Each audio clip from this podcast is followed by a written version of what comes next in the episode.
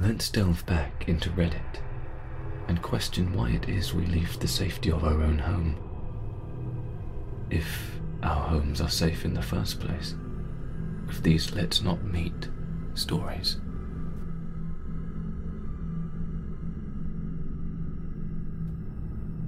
The Devil's Playhouse. This happened about seven years ago, but it still really freaks me out. My hometown has a canyon that is rumored to be haunted. The story is that a woman lost her husband in a mining accident, and she haunts the canyon searching for him.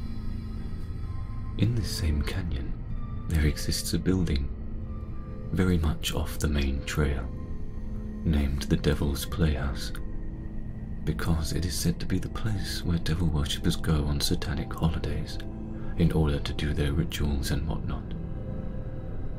I was a wannabe ghost hunter and spent a lot of time in that canyon, specifically drawn to the playhouse.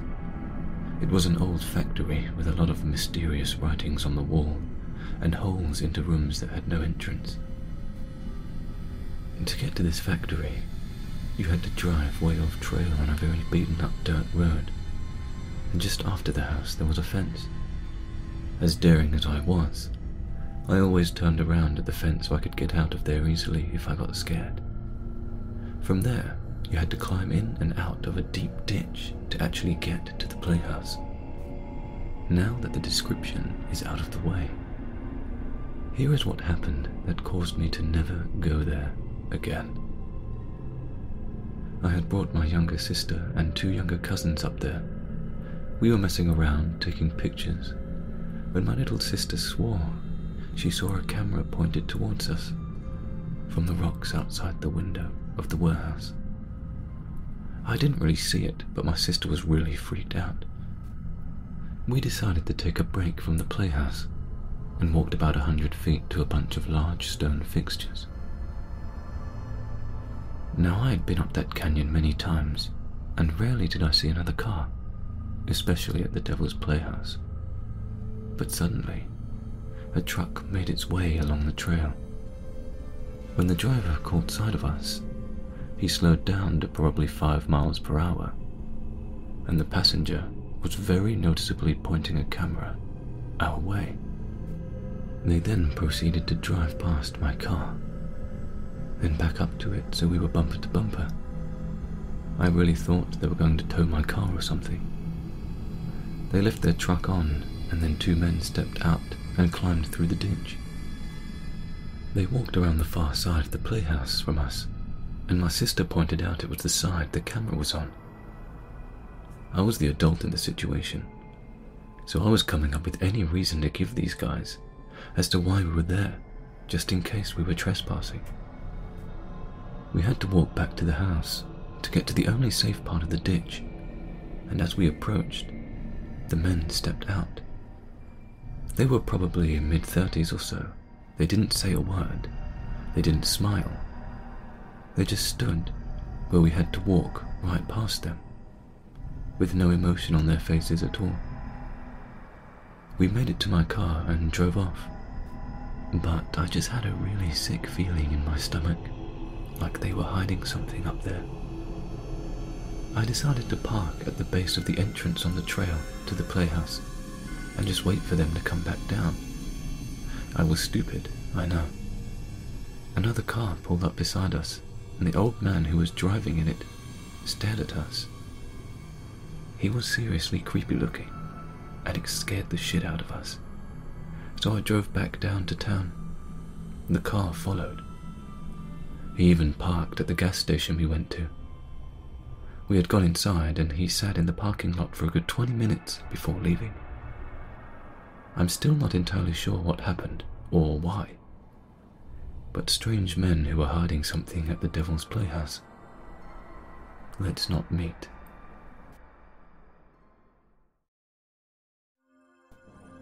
The phone call I'll never forget. This happened yesterday.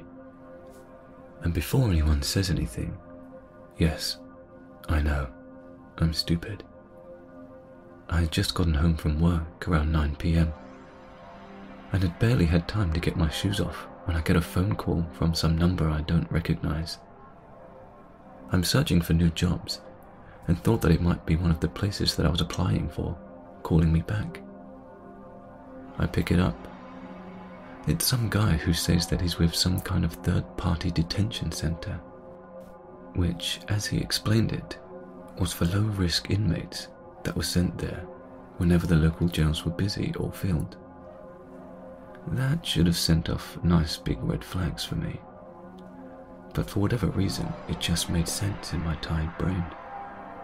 I'm getting ready to tell this guy I'm not interested in making a donation or anything like that when he asks me if this is my full name. I confirm, and he says that they're holding my boyfriend at this center. Saying my boyfriend's full name and giving a dead on description of him. I ask what's going on, since my boyfriend is supposed to be at work right now, and the guy on the other end provides an explanation. He says that my boyfriend had struck a pregnant woman with his car on his way to work and was four times the legal limit for blood alcohol. He said the woman was in critical condition and that my boyfriend had broken a few ribs and his nose in the accident. I'm freaking out at this point and ask him if I can speak to my boyfriend, which the man obliges.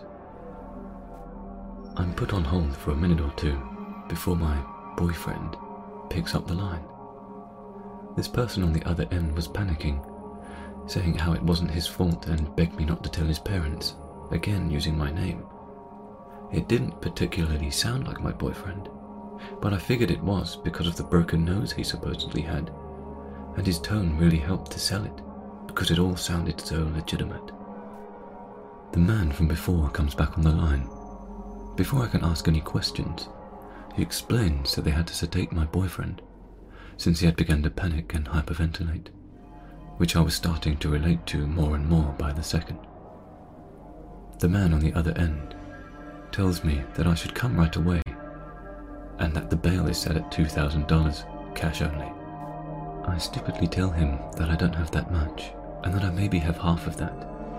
He tells me that is fine and that I can work something out at the front office once I get there. And to just bring what I have, and seeming like he's trying to calm me down. He's given me the address and I can barely hold a pen because my hands are shaking so badly, and I'm very poorly trying to hold back tears. All of a sudden, the door opens up and in walks my boyfriend, completely normal looking with no broken nose, but more than a little confused as to why I'm crying. I'm still on the phone with the man and ask him what the fuck he thinks he's doing, telling him how my boyfriend just walked in, and he promptly hangs up. I tried calling back a few times, but it went directly to voicemail.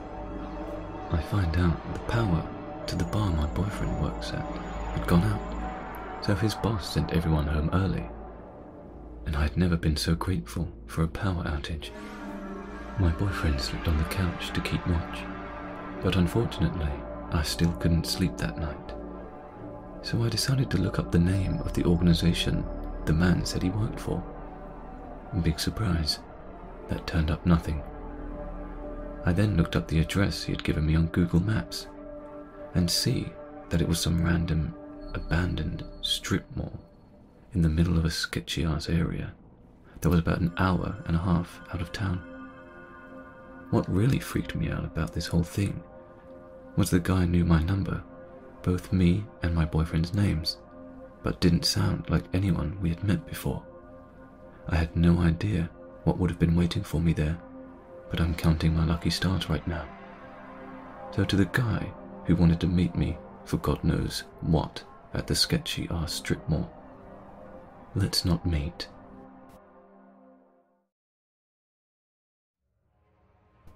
The guy living upstairs. Hi guys. So this happened to me and my mum last year. We live in a pretty bad part of town, and it's not unusual for us to encounter a couple of weirdos in our day-to-day life. But this is one encounter that really scared us both. We actually moved out shortly after this happened. So straight to the story. Me and my mum were just arriving home when we see a man standing in front of our main door, very skinny and tall, and looked like he was in his mid forties. My mum questioned what he was doing and if he needed anything from us. He said he was our new neighbour and that he would be living upstairs. Usually, the landlord only rented the upstairs to tourists, so we thought it was a little strange. He said he had lost his key and asked us if we had a spare.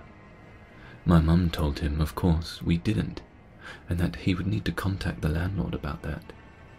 We continued standing there, and we kind of had to push by him to get into our house.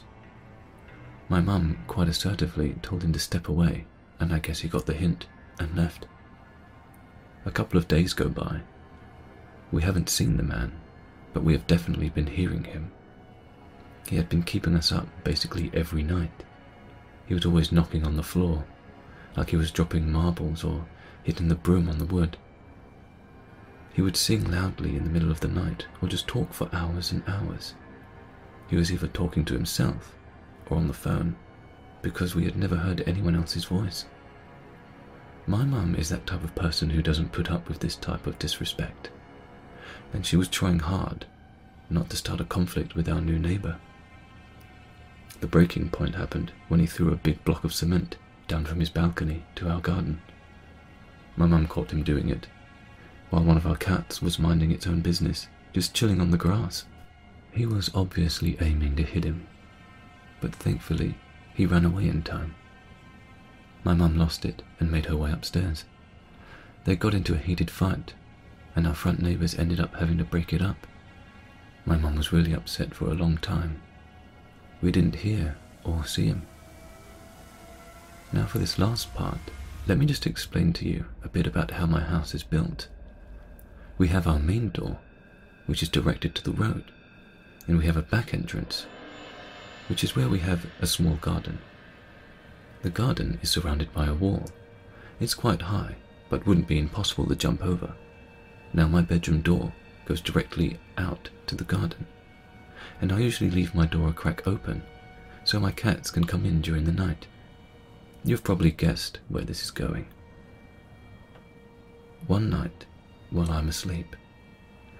This twat jumped over our wall and creeped into my room. I woke up with him stroking my hair and cheek repeatedly. I slowly woke up and took a while to adjust my sight to realize it was him. I screamed very loudly and my mum rushed in swinging a lamp in her hand. He tried talking his way out of it, saying he just needed our help, blah blah blah. My mum was having none of it and continued to swing at him.